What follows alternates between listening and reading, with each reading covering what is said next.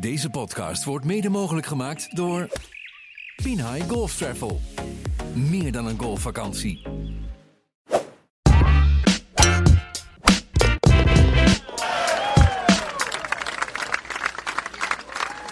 Welkom bij de 41ste aflevering van de Golfcultuur Podcast. En ik heb meteen twee dingen aan te kondigen. Ten eerste, mijn beste wensen voor het nieuwe jaar. Bedankt om te luisteren en dat doen jullie met steeds meer. Dat is superleuk om te zien. En ten tweede, we hebben een grote fout gemaakt. Luister even mee naar een stukje uit de vorige aflevering. Um, ik ga gaan voor uh, Manon de Roei. Oké. Okay. Uh, waarom? Omdat ik, uh, ik heb er onlangs even gesproken over haar LPGA Tour verhaal. Dus ja, ze heeft natuurlijk haar kaart niet behaald, wat dan ja, een grote teleurstelling is, vooral voor haarzelf.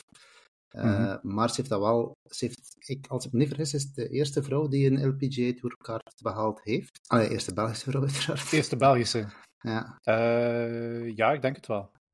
Wij dachten dat Manon de Roei de eerste Belgische vrouw was met een uh, LPGA-kaart. En um, om dat recht te zetten hebben we een dame uitgenodigd die enerzijds beter uh, kan golfen dan wij. En dat is dan ook maar eventjes um, gezegd voor we erin vliegen. Um, ja, we hebben een dame uitgenodigd en die heet Lara, Lara Meijers. Welkom. Dankjewel, dankjewel. Super cool dat ik uh, op de podcast mag zijn, dus uh, kijk er naar uit. Ja, super tof om je um, erbij te hebben. Dank je. Lara Meijers, wie is Lara? Goh, dat is een goede vraag. Uh, ik ben 24 jaar oud en ja, ik heb echt een passie voor golf. Ik, ik hou van het spelletje. Dat is gaandeweg een beetje gegroeid. Ik, uh, ik speel op Capelle en daar ben ik op mijn 16, 17 jaar in de golfsport gerold. En in het begin vond ik dat echt een superleuke hobby en ja, genoot ik daar wel van, maar je voelt steeds dat je een beetje beter en beter wordt. En ja, ik heb daar enorm van genoten om, om te proberen zien tot waar ik kan geraken. En ik hoop dat ik mezelf nog kan verbeteren. Veel bezig met golf. Sowieso. En was het jou uh, opgevallen dat um, Christophe en ook mezelf, die dan bevestigde, um, zei dat Manon de eerste Belgische um, was op de LPGA-tour en dat dat niet waar was? Wist, kon je meteen ons tegenspreken? Uh, goh, super toevallig eigenlijk, ja. Omdat uh, een paar weken geleden was ik met mijn coach bezig over mentaliteit en dan nam hij het voorbeeld van Florence Descamps als iemand met een ongelooflijke winnaarsmentaliteit. En kende ze een beetje van naam en ik wist dat ze op de LPGA had gespeeld, maar toen ik dan eens ging kijken wat ze echt allemaal had gerealiseerd, ja, was ik echt, uh, echt onder de indruk. En moet ik zeggen dat ik helemaal niet wist wat voor een goede speelster dat zij eigenlijk was. Dus, uh, dus voilà, ik, uh, ik snap de fout, maar toevalligerwijs wist ik, wist ik dat, dat zij al wel op de LPGA had gespeeld. Oké, je wist al meer dan ons. Um, Florence, ja, wie is Florence? Heb je daar meer over gevonden? Ja, eigenlijk, uh, eigenlijk wel. Ik was, uh, mijn interesse was gewekt toen, uh, toen mijn coach erover bezig was en ik ben het eens gaan opzoeken. En hij had gezegd van ja, ze heeft gewonnen op de LPGA Tour, wat ik sowieso al fenomenaal vind. Maar als je dan ziet, ze heeft niet alleen gewonnen op de LPGA Tour, ze heeft zes keer gewonnen op de Ladies European Tour. Dus dat is op zich al fantastisch. En de eerste keer dat ze heeft gewonnen, dat is op haar 19 jaar oud, wat dat toen uh, de jongste vrouw op de Ladies European Tour ooit was die dat had gedaan. Um, verder heeft zij dan eh, in op de LPG heeft ze gewonnen. Um, en heeft ze kunnen deelnemen aan de Solheim Cup en winnend afgesloten. Dus dat was uh, ongelooflijk. Als je ziet wat voor een carrière dat zij heeft gehad. Plus, wat ik dan helemaal niet wist, is uh, op de British Open bijvoorbeeld, is ze tweede geworden. Dat was in 1989. Uh, dus ja, dat is ongelooflijk. Volgens mij, daar ben ik nu niet 100% zeker van, maar volgens mij is dat het beste resultaat van een, Be Allee, een Belg op een major tot op heden. Dus dat is, uh, dat is allemaal niet niks. Dat is allemaal niet niks. Ja, sorry, nu moeten we wel opletten, Lara, dat we niet weer iets zeggen dat we nou volgende week weer gaan moeten uh, verbeteren. Dus... Ja, maar ik... Sowieso, hè, de tweede beste prestatie is Thomas Pieters op de Masters vierde. Ja, ik denk... Ah, wel, het is ermee. Ja, het is bijna weer prijs, want um, ja, wie kent nog uh, Florie van Donk? Van Donk won uh, twee, nee, niet won tweemaal, maar werd tweemaal uh, tweedes op, het, op de British Open. Dus ja, Van Donk zeker niet vergeten, hè, gasten. Die was ook supergoed. En, en ja, wie dat dan de beste Belgische golfer is, dan, dan moeten we dat misschien in een volgende aflevering uitvechten. Maar ja, Van Donk is, is ook wel... Florie ja, van Donk, ik denk dat hij wel denk, niet dat, denk dat we dat wel zeker kunnen, kunnen zeggen. Hè. Hoeveel keer heeft hij gewonnen? Eh, een stuk of dertig keer of zo? 28 overwinningen op de, op de Europese Tour. Dus uh, daar kunnen we een hele aflevering aan wijden. Goed, super interessant. Merci voor de info al, um, Lara, want um, dat hadden we nodig. En we gaan straks ook nog over uh, damesgolf verder praten, later op de aflevering. En dan in het bijzonder over het nationale team van uh, België. Maar eerst moeten we naar Hawaii. Uh, vorige week zaten we in Kapalua, Maui, voor de eerste wedstrijd, de eerste PGA Tour-wedstrijd van 2024. Um, en we blijven in Hawaii, maar we zakken af naar Honolulu. Fantastische namen ook. Um, en dat is een heel interessante, want uh, onze eigen ADDC, Adrien Dumont de Chassard, uh, maakte zijn volwaardig debuut op de PGA Tour. En hoe heeft hij het ervan afgebracht, uh, Frederik? Ja, ik had gehoopt om nu hier uh, een soundbite van, van groot uh, fanfare en champagne en de heel hard gejuich te kunnen laten horen, maar niets is minder waar. Hij heeft een beetje een, ja, een valse start gemaakt. Um, we moeten natuurlijk heel begripvol zijn. Een grote sprong van de Corn Ferry naar de PGA Tour. Maar het was alles behalve wat hij er zichzelf had bij voorgesteld. Hij heeft, denk ik, plus 10 gespeeld in twee dagen. Plus 10 voor toch een uh, enorme klepper is dat, uh, moet dat heel, heel, ja, heel vervelend zijn. Redelijk goed gestart. Um, de eerste negen viel, vrij goed mee, maar dan is hij op de bogey train gestapt en is daar niet meer afgeraakt. Een rondje van 77 op de eerste dag. En dan de uh, tweede dag nog eens 73. Dus ja, we zijn eigenlijk krap uitverteld. En als je vergelijkt met, met de leiders, die staan eigenlijk al ja, min 9 na, na twee dagen. Dus hij, komt maar liefst 19 slagen achter op de leiders. En het is ook niet zo'n heel sterk veld. Hè. Vorige week was een heel sterk veld op de Century. Uh, klassiek, dat is het, uh, ja, het kampioenenbal, zeg maar. Dus iedereen die vorig jaar gewonnen heeft, plus dan nog eens de rest van de top 50. Wat ik ging zeggen, je neemt de woorden uit de mond. Ik was aan het naar het leaderboard en de top 10 heb ik weinig of geen namen. Dus precies liefgolf bij zijn eerste wedstrijden. Dus uh, de rollen zijn precies wat omgedraaid tussen uh, en PGA Tour. Kleine opmerking dat ik wel even wil maken. Uh, sorry Frederik, ga rust verder met uw lofbetuiging aan het adres van de PGA Tour. Er zitten wel een aantal grote namen, maar ze, zijn allemaal een beetje verder op, in het leaderboard. En de, de hele grote namen die maken daar traditiegetrouw een vakantie van. Hè. Dus die komen naar het kampioenenbal, dus de eerste wedstrijd, de, de, de Century. En dan, de hele familie komt eigenlijk altijd mee, dat is zo'n beetje traditie. En dan uh, is het nog een weekje vakantie, dus Sony is iets minder, uh, minder uh, populair, zeg maar, voor de hele grote. En dan heb je ook nog tegelijk eigenlijk de DP World Tour, waar Rory en Fleetwood um, vandaag het mooie weer maken. Dus ja, Karel, het spijt me, maar we gaan een klein beetje moeten wachten om heel hard te vieren dat ADDC zijn eerste overwinning of uh, top 10 plaatsen behaalt. Want dat, uh, dat komt wel, daar, uh, daar zijn we zeker van. Ja, misschien heel kort. Voor de mensen die um, ja, de golf misschien niet zo hard volgen of onze podcast nog maar net ontdekt hebben. Um, Adrien Dumont de Chassard. Wie is Adrien? Die komt van de Corn Ferry Tour. Eerste jaar op de PGA Tour, maar hij heeft daar wel een redelijke indruk achtergelaten hè, vorig jaar. Hij heeft, dus hij komt van de ja, van Illinois, want dat is ook nog niet zo lang geleden. Hè. Illinois, mm -hmm. dus die uh, misschien wel het beste college of een van de beste colleges waar uh, Thomas Pieters en uh, Thomas Detrie ook tot echte kampioenen geschoold zijn. Dumont de Chassard speelt ook in het nationale team van België. Lara die weet daar alles van natuurlijk, omdat ze zelf het nationale team speelt, nou voor de dames. Dumont de Chassard speelt ook samen met Bessar in dat nationale team. Dus uh, iemand die hem vrij goed kent is dan ook uh, George McKechnie, die, die een uh, regelmatige gast is op onze podcast.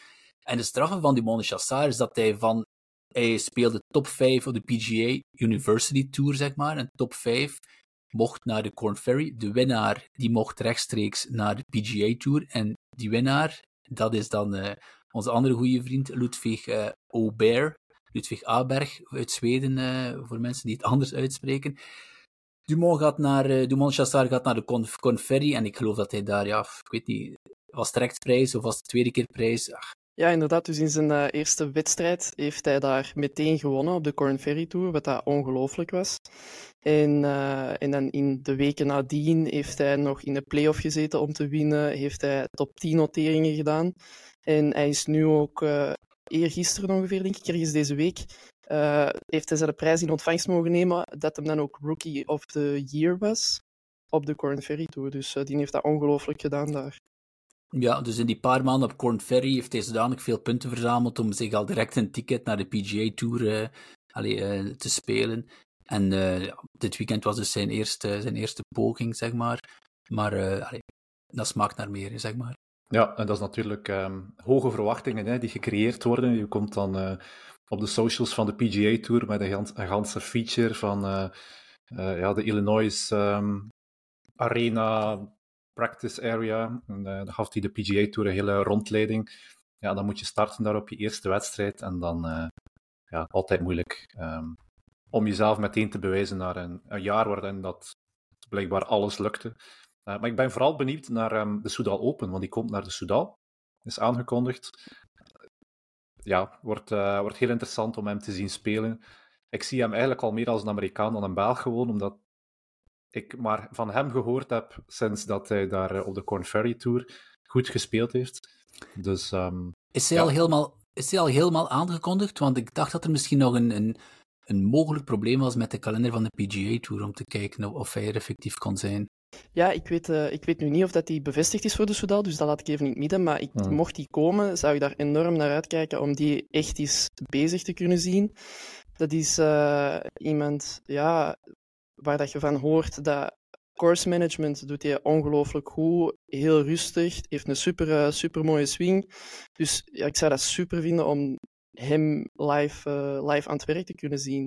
En ik denk ook dat nu op de PGA Tour Allee, dat lijkt mij dat dat inderdaad, zoals je zei, een hele grote stap is. Dus spannend sowieso. Maar ik denk als hij dit jaar in de eerste plaats zijn kaart al zou kunnen houden, is al, uh, al een super prestatie. En alles wat hij daar zelf bij kan doen, is, uh, is waanzin.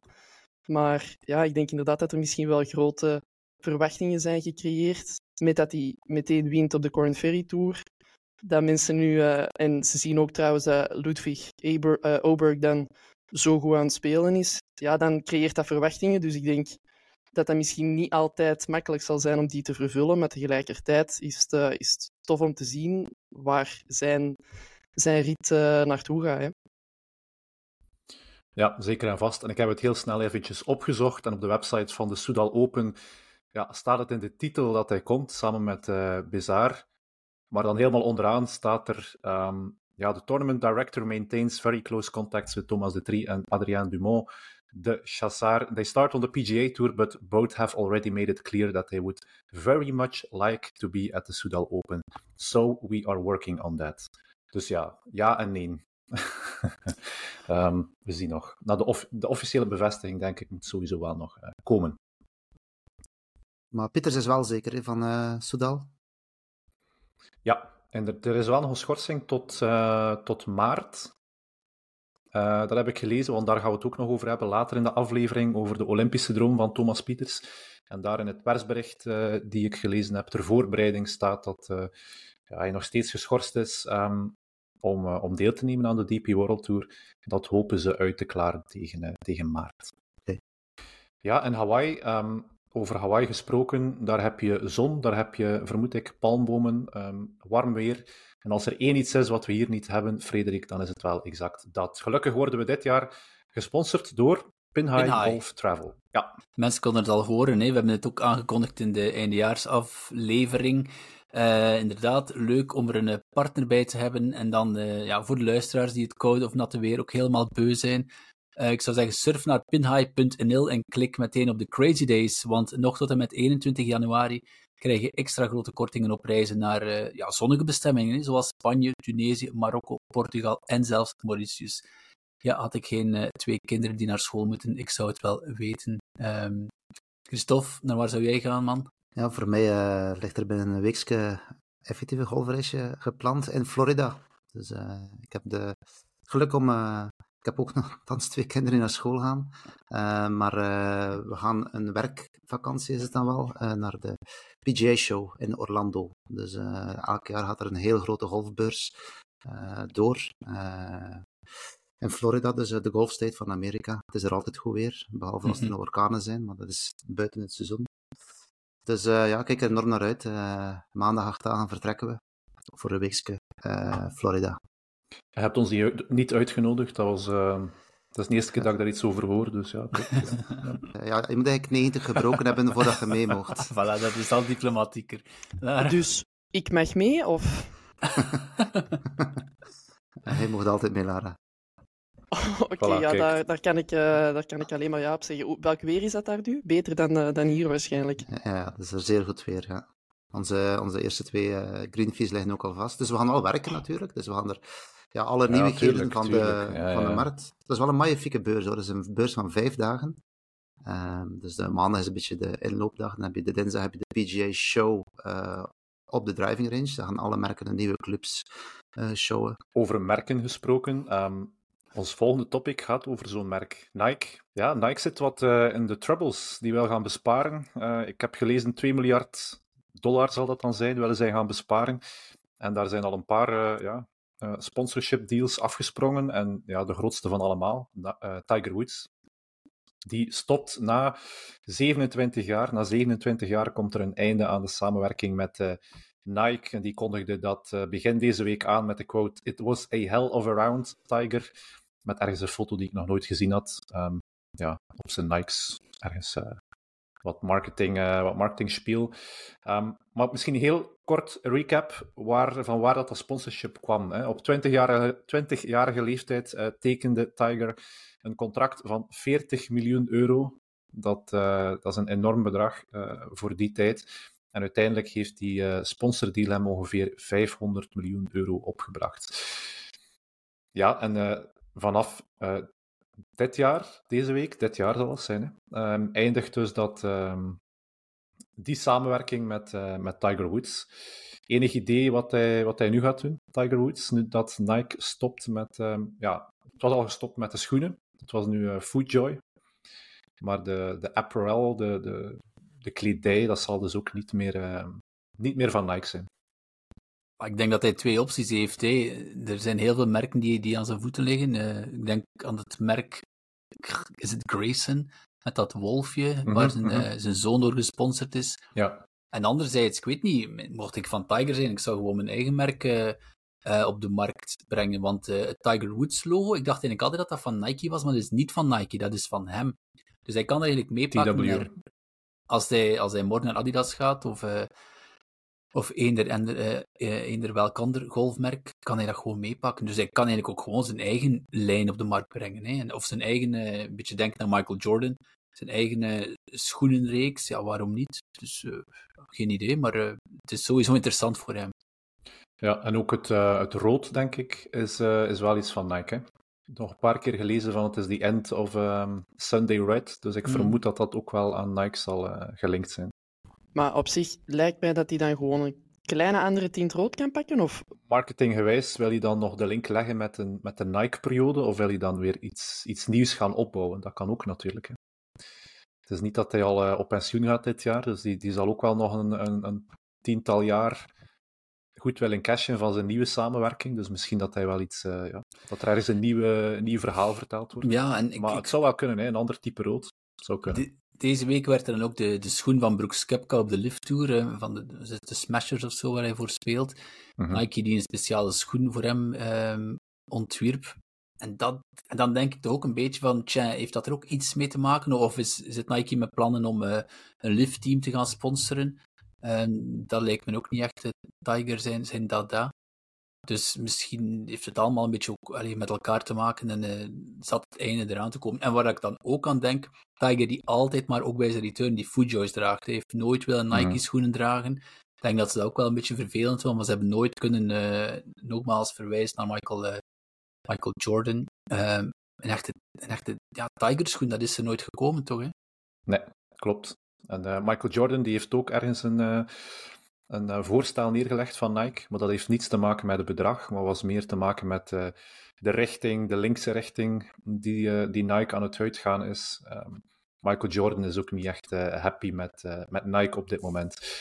Um, en ik heb hier nog een paar namen opgeschreven. Um, Jason Day. Jason Day komt ook van Nike. En ik dacht eerst dat hij van Adidas kwam. Maar dat is al sinds 2016 geen Adidas meer, maar Nike.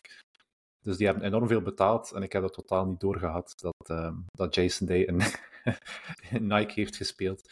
maar Jason Day gaat dus naar een, een soort boutique brand, Melbourne Golf. Ehm, vorige week hebben we daar de eerste, het eerste resultaat van gezien. Wat was jullie indruk? Het is een soort baggy streetwear brand. Ja, ik denk uh, op zich dat die wel een aantal uh, leuke, leuke kleren hebben, maar ik heb ook eens naar de website gesurfd en uh, ben tot het besef gekomen dat het niet meteen voor mijn portefeuille zal zijn. Dus zijn heel, wel heel duur, heel duur, heel duur, heel high-end, maar pff, ik vind het raar voor Jason Day. Jason Day is ook, ik weet, Karel, je bent een grote fan, maar een klein beetje suf, mag ik dat zo zeggen? Allee, mocht, mocht, mocht, een, zo, mm. mocht een Min Woolie daarmee rondlopen met die baggy pants, dan is dat misschien heel cool. Maar nu ja, bij Min stond ook op mijn lijstje van, uh, van speler die, die veranderd is van merk. Bij wie zit hij uh, Die zit nu bij Lululemon. Ook opnieuw een soort boutique brand. Wel veel classier en stijlvoller. Um, het is geen origineel golfmerk. Het is gewoon een, een, een, kledijmerk, maar die gaat zich ook op de golf gaan, uh, gaan richten. Dus er is heel wat beweging gaande op dit moment. Misschien Nike die gewoon zijn, zijn bedragen aan het verminderen is, dat kan ook. Geen ik wil daar misschien een klein... Ik zat vanmorgen te denken, want ik wist dit op ik ging komen, ik zat te denken van, stel dat golfcultuur, dat wij een, een uh, ja, kledinglijn, heel, heel beknopte kledinglijn uitbrengen, Karel. Mm en ik vind trouwens dat we dat moeten doen, maar ik zat te denken, wat zou onze stijl zijn? Hoe zou dat eruit zien? Dat dan trui met kappen, of is dat eerder klassiek? Is dat iets tussenin? Hoe, hoe zou het eruit zien, denken jullie, onze kledinglijn? Goh, een kledinglijn voor golfcultuur. Ja, je moet niet hetzelfde gaan maken die al bestaat natuurlijk. Hè. Dus dat mag wel wat, uh, dat mag wel wat losser zijn. Vind ik. Daar ga ik een stofje opknikken. Nee? Absoluut. Ja, ja. Bon, ik ben geen, geen modegoeroe. Uh, maar, maar, ik denk uh... op zich dat losse broeken wel... wel ik vind die losse broeken binnen golf zijn wel echt cool op zich. En je ziet het ook nog niet zo heel veel. Het is niet dat je de winkel kunt binnenstappen en dat je er meteen uh, vijf paar van vindt. Dus wat dat betreft zitten ze toch nog steeds meer redelijk gat in de markt, denk ik. Met dat je nu zegt de losse broeken, ik moet denken aan de baggy pants. Zo de, de early days van Nike, zo de, van Nike van Tiger Woods. Echt die way oversized broeken. Je moet dat maar eens gaan opzoeken uh, op Google, mocht je niet weten wat ik bedoel. Uh, vintage golf attire, maar echt het was erover. Hè. De, zelfs de polo's die kwamen tot aan de voor, halverwege de voorarmen. Um, ja, JT, misschien moeten we zoiets, JT, uh, Justin Thomas heeft ook veel zo'n foto's, hè, waar hij zich nu een beetje voor schaamt. Ik weet het eigenlijk niet. Allee, zo, like, zo die trui met een kap, ik vind dat eigenlijk wel, ik vind dat eigenlijk wel, wel, wel oké. Okay. Terwijl een jaar geleden ging dat waarschijnlijk nee tegen zijn, maar als ik die van Adidas nu zie, uh -huh. dan vind ik dat die wel goed gemaakt zijn. Die kap zit ook vast. En uh, ik, ik, allee, ik kijk zo vaak naar een uh, Colin Morikawa of zo. Qua, qua, kleding vind ik die eigenlijk wel los en, en hip en, en niet, te, niet te stijf. Um, maar een jeansbroek van golfcultuur, dat zie ik toch nog niet direct gebeuren. Nee, ik ook niet. Maar ik vind wel een um, joggingsbroek die uh, zo nauw aangesloten aan de enkels is. Dat vind ik eigenlijk uh, coole, coole stijl. Ik denk dat Minwo Leader ook uh, een beetje meer heeft rondgelopen met zo'n met zo'n broek. Ja, maar je moet eens ja, kijken naar de... Als er wel dan sport naar die... echt als sport wordt aanzien, dan weet ik niet wat het probleem is met een, met een trainingsbroek. Spandex, Spandex hebben we nodig. Ja, ja, ja. ja. Nee, nee, ik meen ja. dat. Ik vind, dat, ik vind joggingbroek, want allee, het bevordert toch ook uh, ja, de sportieve beweging. Dus uh, ik snap niet waarom dat er dan moet een klassieke broek onder hangen. Maar bon. Het probleem bij ons is dat we zo'n uh, variatie hebben in seizoenen. Dus het is, het is heel lang koud en nat. En dan de andere kant is het zo, heel, zo een maand of twee, drie een keer goed weer. Als je dan zegt, een hoodie, ja, dan kan je hem misschien twee maanden gebruiken en de rest moet je hem wegsteken, want het wordt gevuld met water in de, in de, in de andere seizoen. Dus... Ja, moeilijk. Kap bijvoorbeeld, dat zou ik niet willen, want dat zou in mijn weg zitten als ik swing, dat dat gaat ga, ronddraaien. Voor mij moet golfkleding altijd functioneel zijn, dus uh, we zijn er nog beter niet, We zijn er nog niet. We zijn er nog niet, nee. We gaan er eens over nadenken. Okay. Maar ja, een polo, Christophe, want jij zou in het liefst je t-shirt golf. Ja, polo vind ik belachelijk. Polo vind ik belachelijk. Allee, ja, nee, ik vind polo niet belachelijk, pas op, we het weer uh, wikken en wegen. Ik vind het verplichten van een polo verkeerd. Ik vind als je een t-shirt wilt golfen, zou dat moeten kunnen. En mensen die graag een polo dragen, omdat er wel een beetje klassieker wil uitzien, nou ja, ik heb daar geen probleem mee met een polo. Maar ik vind wel een t-shirt, ik speel veel liever in een t-shirt dan in een polo. Ja, ik snap uh, eh, 100% het punt, maar ik, uh, ik denk dat dat leuker is als je op... Uh, want eh, op veel clubs is het zo inderdaad dat polo's verplicht zijn en t-shirts en allee, jeansbroeken niet, niet toegelaten zijn. En ik denk dat het heel leuk is als je in verschillende clubs, dat er verschillende mogelijkheden zijn. In de zin van dat je open clubs hebt waar dat allemaal wel kan, maar ik vind in bepaalde clubs heeft het wel nog een bepaald cachet dat polo's en allee, klassiekere broeken dat dat in de mode blijft, of dat dat de verwachting blijft.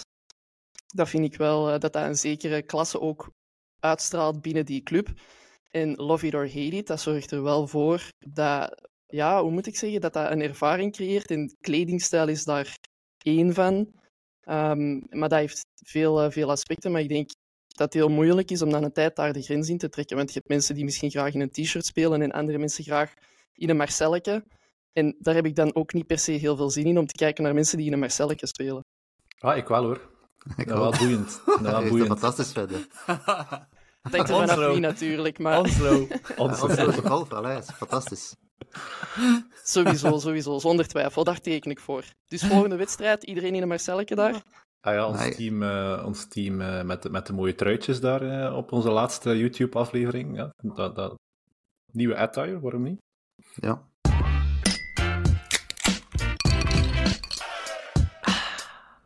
In de Halfway House bespreken we iets wat ons is opgevallen op of naast de golfbaan. En uh, Christophe, jij had een interessante inzending.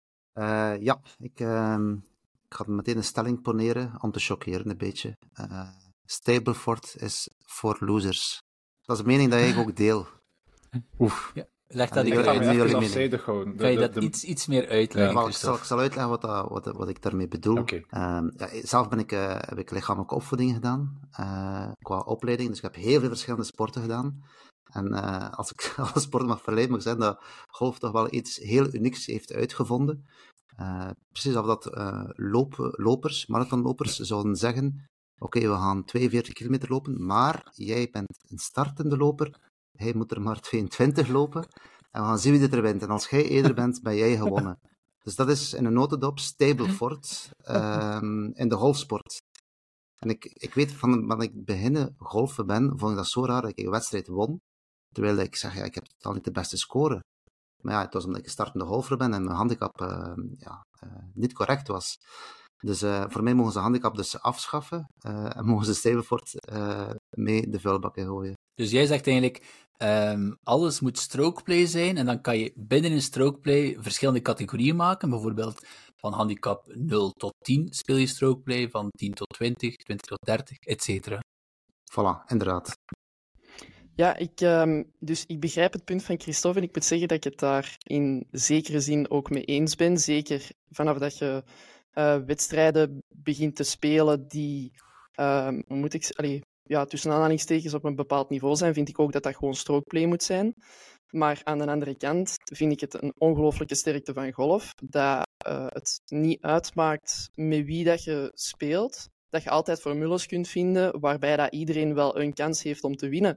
En met Stableford is het wel zo dat degene die, uh, degene die het beste speelt die dag, die wint. Wat ik een veel groter probleem vind, is mensen die een hoge handicap hebben en enkel, uh, enkel bepaalde wedstrijden meespelen om dan met heel veel strokes prijzen te winnen. Dat vind ik een veel groter probleem.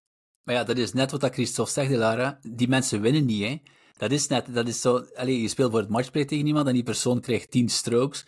En dan kom je in de bar nadien en, van, en je hebt misschien verloren. En die ander zegt, oh, ik heb gewonnen. Hè. Maar ja, die, die heeft misschien negen, negen slagen slechter gespeeld dan jou. Hè. En die heeft dan zo gezegd gewonnen. Is dat dat Christophe bedoelt? Hè? Die loper die eigenlijk uh, vijf per uur trager loopt, die wint dan van de, ja, van de, de, echte, de betere marathonloper. Uh, ik, nee, ik nee, vind, dat absoluut.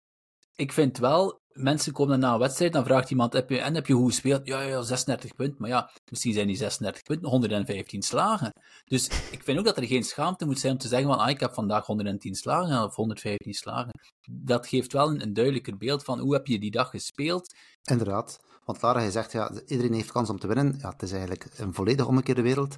De slechtere golfers hebben relatief meer kans uh, om te winnen, omdat ze, ja, ik, ik, ik kan in mijn categorie ik kan in mijn categorie nooit winnen, Lara. Ik ben handicap 6,4. Ik kan nooit winnen, hè, want okay, ik, zit in, in, in, de, ik zit in heren, ja, de, de, eerste categorie. Ik moet de bruutprijs winnen en ik kom vaak een paar slagen tekort om de bruut te winnen. Dus dat lukt meestal niet. En ik kan zeker niet in, uh, in Stableford winnen, want dan zit ik tegen jongens met handicap uh, 15 of 16. Ja, ik kan daar dan moet ik al echt een fenomenale dag hebben. Als ik een fenomenale dag, heb, dan heb ik misschien 38 of 39 punten. Terwijl er heel vaak mensen binnenkomen met 41, 42, 43 punten. Dus vanuit die optiek steun ik ook Christophe. Zeker in, in categorie 1 zou ik zeggen, ja. van geen Stableford, alleen maar strokeplay. En eventueel voor de hogere categorieën zou ik zeggen van laat die mensen gerust Sable, Sable spelen. Want dat maakt, dat houdt het spel ook wel uh, misschien aangenamer. De persoon die nog geen 90 kan breken, gaat even tussenkomen. um, en ik denk dat dat nog altijd de allergrootste categorie is binnen golf. jullie spreken voor wel een heel klein percentage van alle golfers. Ja, als je geen Stableford had, dan ben ik ervan overtuigd dat je geen dat die, dat die sport bijna ten dode opgeschreven is. Hè. Dat, daar, daar haal je geen spelplezier meer uit. Dus ik denk dat het probleem niet Stableford is, maar het probleem ligt mij vooral, en ik hoor dat ook van jullie heel vaak terugkeren, het probleem ligt dat de mensen die, die goed spelen, niet beloond worden.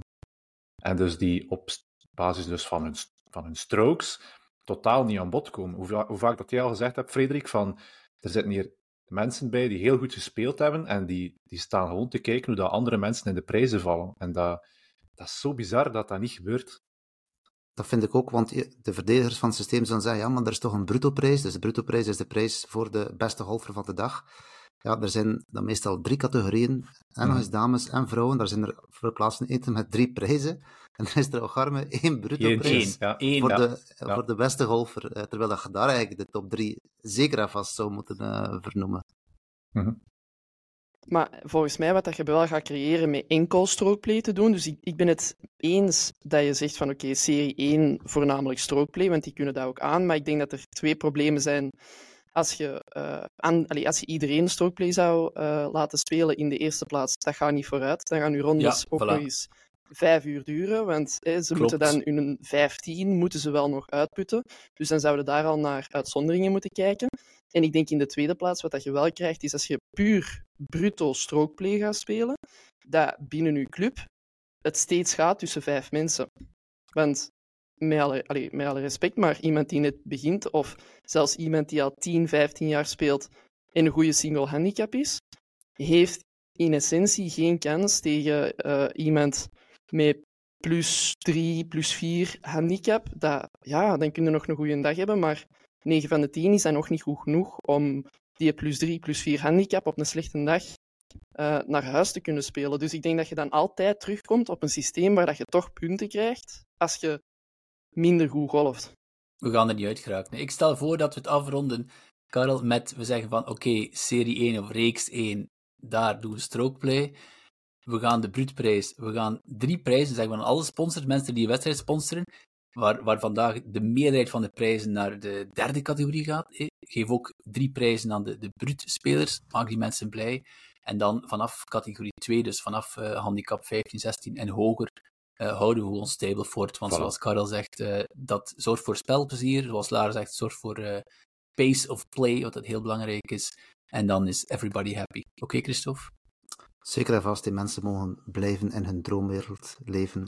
Absoluut. Het is fantastisch. Ja, het blijft, uh, het blijft bij Christophe, want we, we gaan um, nog eventjes over lift spreken. Goed idee? Zeer goed idee. Want John Raam, ja, John Raam is naar Liv vertrokken. Die zien we niet meer terug, toch de eerstvolgende weken en maanden niet, uh, terug op de PGA Tour. Um, maar er is nog geen team. Nee, inderdaad. Dus uh, Liv Golf, voor, uh, ja, ondertussen kent iedereen het format zo goed dat ik waarschijnlijk een beetje in herhaling zal vallen. Maar er zijn dus twaalf teams in de Liv Golf League. en van die twaalf teams, ja, daar zijn er telkens vier spelers van. En John Rahm is dus uh, aangekondigd als een nieuwe speler, heeft getekend, maar heeft nog geen team. Uh, er is nu heel veel speculatie en ja, ik kan nog niet veel kunnen vertellen, want we weten eigenlijk nog niets. Dus er is een optie dat er een dertiende team zou komen van uh, Lief. Er is een optie dat hij Martin Keimer zijn team zou overnemen. aangezien dat Mar Martin Keimer ehm, ja, als captain ja, een open contract heeft. Dus ja, er zijn nog heel wat opties die, die open liggen. Um, in elk geval ja, is het wel spannend om ja, de komende twee weken te zien. Ik geloof 2 tot 4 februari is de eerste wedstrijd van Lief Golf. Dus um, ja, ik kijk, eruit, kijk naar uit wat dat er gaat veranderen. trouwens, het de team van Cameron Smith, dus ook een van de ja, sterkhouders op Lief, is ook nog niet compleet. Dus hij had nog twee plaatsen. Hij heeft net Matt Jones getekend als derde man. Maar ja, de geruchtenmogel ging serieus de ronde dat hij op zoek was naar Adam Scott en Jason Day als fellow Aussies om zijn team te vervoegen. Mhm. Maar ja, die hebben toch gepast ehm, voor dit jaar op lief te spelen. Wat toch vreemd is, want die Aussies, Aussies dat is toch wel een, een redelijk grote markt voor uh, Liv. Ook met Greg Norman die daar aan het roer stond. Dat is allemaal een beetje begonnen daar, hè, met uh, de Aussies die, die wat, uh, ja, uh, hoe moet ik zeggen, niet zo happy waren dat de PGA Tour nooit naar Australië kwam, of amper naar Australië kwam. Dus het is dan mhm. wel misschien wat, ja, wat jammer voor de Liv dat die, dat die Australiërs niet allemaal overstag gaan. Ja, inderdaad. Ik heb wel gehoord dat Lucas Herbert zou tekenen bij ah, Cameron Smith. Dus uh, dat zal waarschijnlijk de vierde man zijn. Dus uh, die blijven wel. Uh, en het moeten sowieso vier Australiërs zijn die daar in het team zitten. Van, de dat, is een, dat is een oké naam, Lucas Herbert. Maar zo die, allee, ik, er werd zo wel, wel gezegd door een Anne Mickelson en een uh, Greg Norman van hey, er komen heel grote namen aan. Oké, natuurlijk, John Rahm is een super grote naam, maar op dit moment nog altijd wel de enigste. Dus ik ben wel inderdaad benieuwd, binnen twee weken start dat circus opnieuw. Wie, uh, wie, ja, wie halen ze nog aan boord? Hè? Het is wel uh, vijf voor twaalf, vijf over twaalf. Hè? Absoluut, ja. En John Rahm, als hij ook had enkel Spanjaarden recruteren, dan weet ik niet direct uh, welke van de grote namen uh, in de PGA Tour Spanjaarden zijn die voor hem zouden kunnen tekenen. Ik ben vooral, nu dat toch hmm. over lief gaat, heel benieuwd naar het, het format. Het format, het spelformat blijft hetzelfde. Ik moet zeggen, de broadcasting. Ik vond dat ze daar nog heel veel, dat er daar nog heel veel werk aan de winkel was vorig jaar. Dus ik hoop dat ze van die off-season tijd uh, gebruik gemaakt hebben om uh, alles een beetje op te kuisen, zou ik, zou ik zeggen. Iets professioneler te maken. En dan hoop ik, want ik, allee, ik zal wel kijken natuurlijk. Ik heb de app op mijn tv, dat is leuk aan Live natuurlijk. Het is gewoon gratis. Je kunt gewoon de app uh, op je smart TV zetten. Je moet geen, uh, geen uh, tv-abonnement en dan nog een uh, Play Sports abonnement hebben om het te kunnen bekijken. Dus benieuwd. Ja, en dan de naam. we hebben een post geplaatst. zijn er al wat reacties op gekomen op onze post, Karel? Um, eentje. Uh, who cares?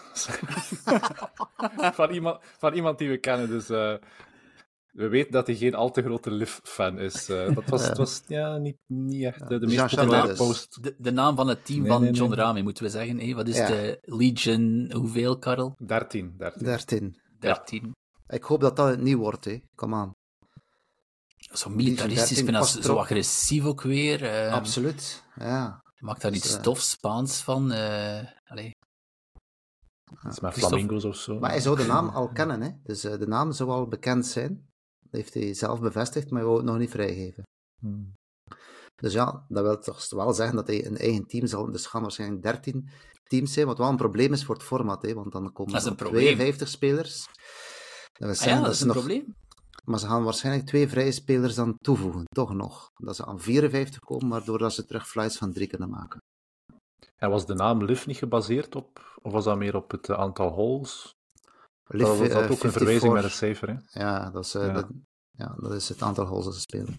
Ja, okay. Dus ja, voilà, nog niet heel veel bevestigd nieuws, maar... Uh, ja, wat we wel, wel weten is dat Thomas Pieters terug deelneemt. Absoluut. Dit seizoen, hè, dat, is, dat, is, dat is officieel. Wat denk je dat Thomas kan verwezenlijken in zijn Twitter of social post? Ehm, gaf hij alvast aan dat hij wilde van 2024 de best year yet maken. Dus hij ziet het zitten. Wel ja, ik denk, denk dat ook. Ik heb hem kort over kunnen spreken uh, een aantal weken terug. En hij zit zeker aan vastzitten. Hij zegt dat het super tof gaat worden. Dat hoor ik hem vaak zijn. Het gaat heel tof worden. Ja, ik hoop dus inderdaad ook wel dat hij naast tof ook uh, zelf wel kan presteren. Um, mm -hmm. Dat is zeker en vast ook zijn bedoeling. Ik vind zijn team iets minder sexy geworden dan vorig jaar een, natuurlijk. Het niet in een topteam, hè? Nee, ik vind... Ja. Maar ik ken die gasten ook niet zo goed. Maar uh, Pieter hij zegt dat dat heel toffe Uline. gasten zijn. Maar ja, Pieter Uline zegt dat hij een super, super toffe gast is. ja, tof, tof, tof. Maar uh, tof, zeg. Uh, ja.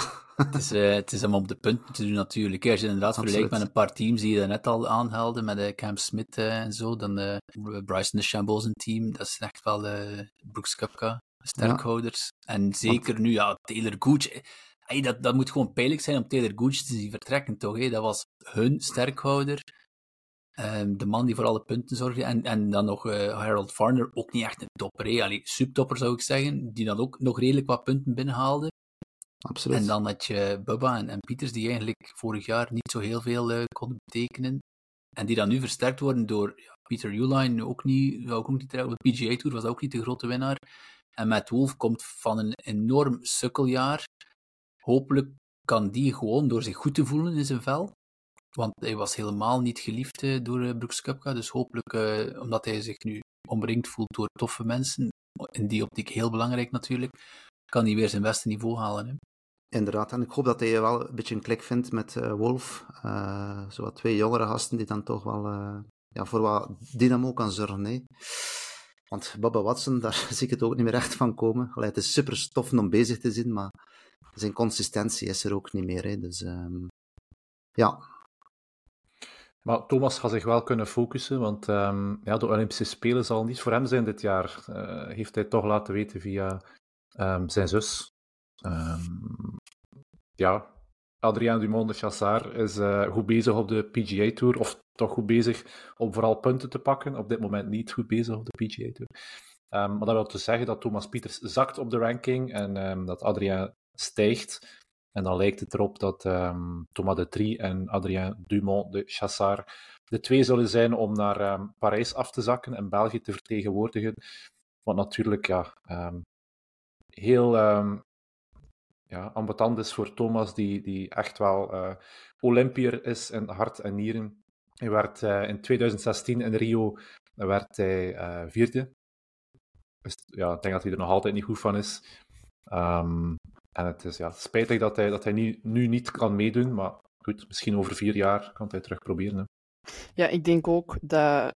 Allez, sowieso is super jammer dat Pieters nu niet gaat kunnen deelnemen aan de Olympische Spelen. Ik, zie die daar ook uh, heel graag op spelen. Het is uh, wel cool dat we nog een kans hebben met, uh, met Adrien dan.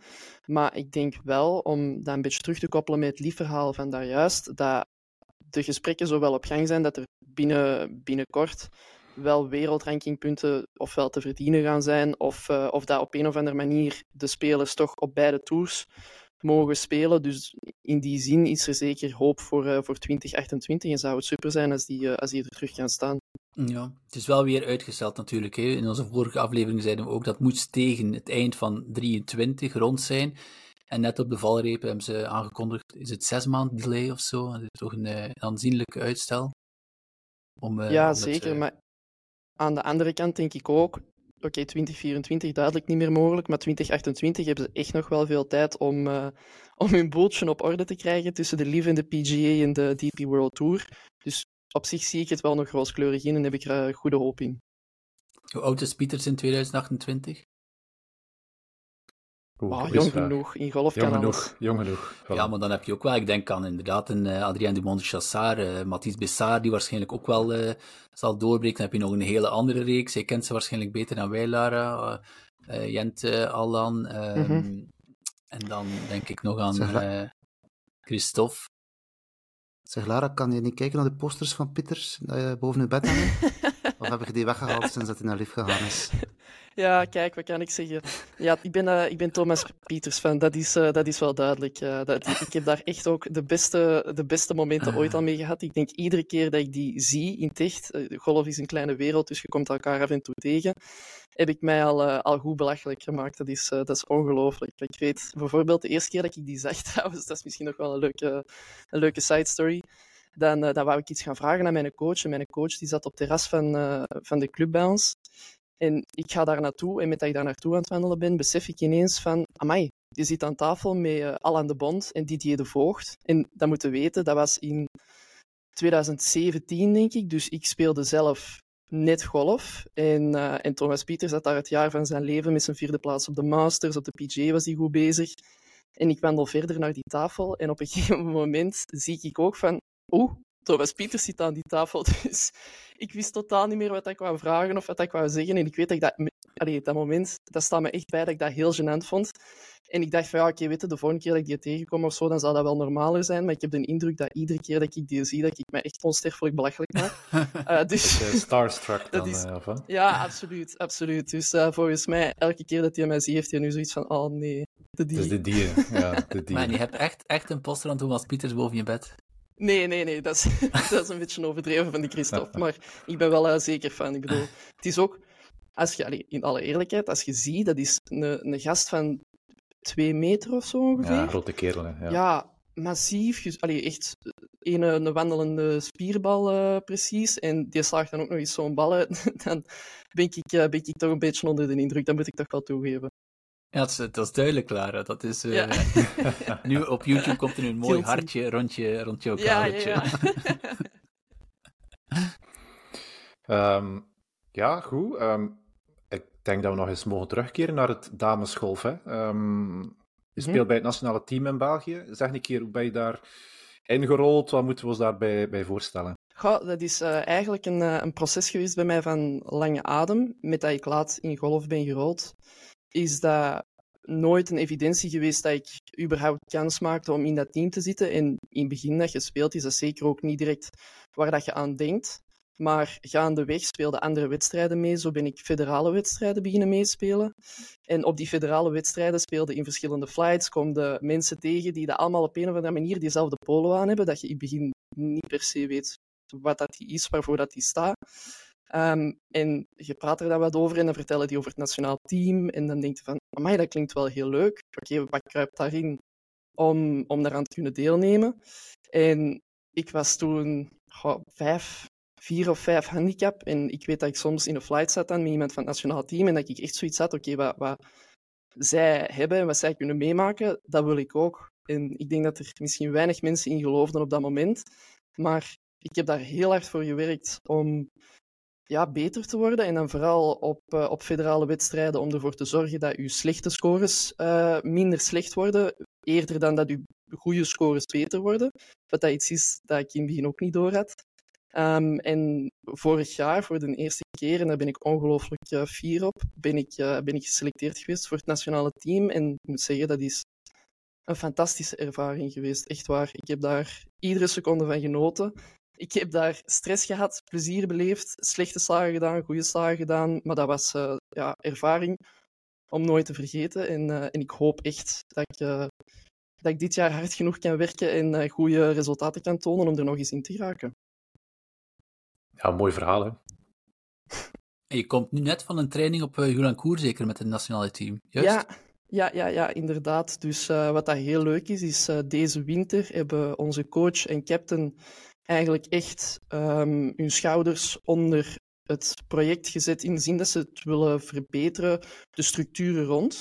En wij zijn nu volop bezig met echt een teamcultuur te bouwen, waarin dat we uh, iedere maand minstens één keer samenkomen met z'n allen. Dat we trainen, dat we zeggen, oké, welke, bouw, uh, welke bouwblokken heb je nodig om goed te spelen en goed te presteren, zeker onder druk, omdat het Europees kampioenschap of het wereldkampioenschap, de twee wedstrijden die je kunt spelen met het nationaal team, dat zijn toch wedstrijden waar je altijd, uh, altijd stress voor gaat hebben. En hoe beter voorbereid dat je aan de start kunt komen, hoe beter dat je ook gaat presteren. En dat is superleuk om dat nu allemaal te mogen meevolgen, om, om daaruit te leren. Je, je spreekt met elkaar en je bekijkt van oké, wat voelde jij of op wat bent jij aan het oefenen, waar bent jij op aan het werken? En, en zo leerde heel veel.